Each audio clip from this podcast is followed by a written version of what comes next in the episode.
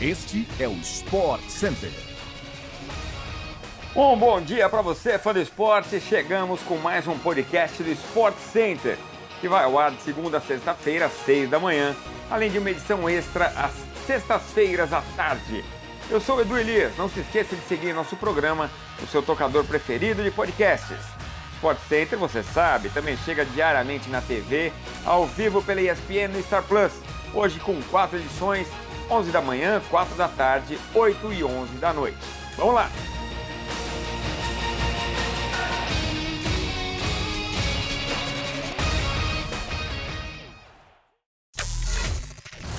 O São Paulo está atento aos bastidores para fechar os últimos detalhes da contratação do atacante Erisson do Botafogo. O clube tem a expectativa de finalizar todo o processo, incluindo assinatura de empréstimo publicação de nome no BID, o Boletim Informativo Diário da CBF, e inscrição no Paulistão ainda esta semana. Erisson assinou a rescisão do empréstimo com o Estoril Praia e viaja ao Brasil nesta segunda-feira.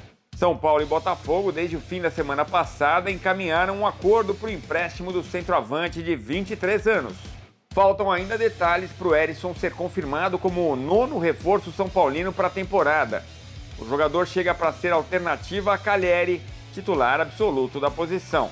O tricolor terá mais tempo para lidar com as burocracias e conseguir fechar um acordo com Erisson antes do próximo compromisso na temporada. Ao contrário de nomes como David e Caio Paulista, que tiveram processos acelerados para fazerem sua estreia, Erisson tem até o fim de semana para ser contratado e regularizado. O Atlético Mineiro busca mais dois reforços na janela de transferências, um lateral direito e um zagueiro.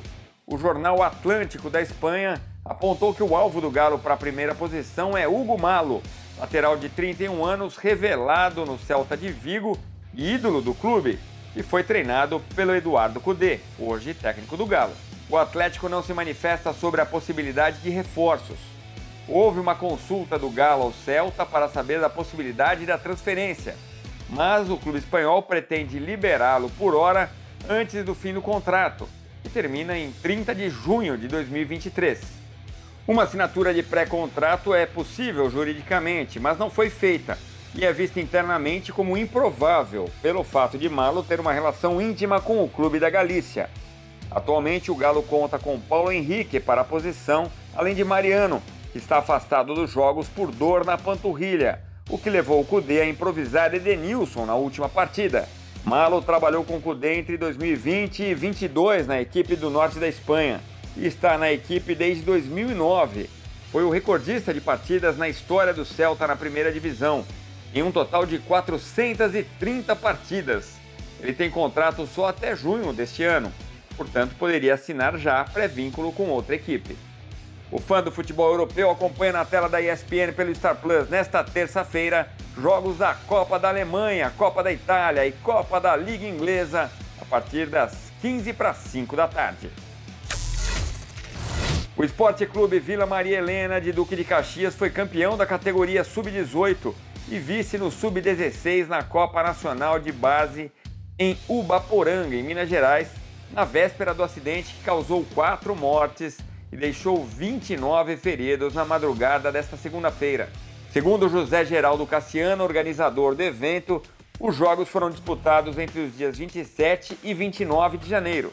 De acordo com a Polícia Rodoviária Federal e também com informações do Corpo de Bombeiros, três adolescentes entre 14 e 18 anos e um adulto de idade não informada morreram após o ônibus cair de uma ponte de 10 metros.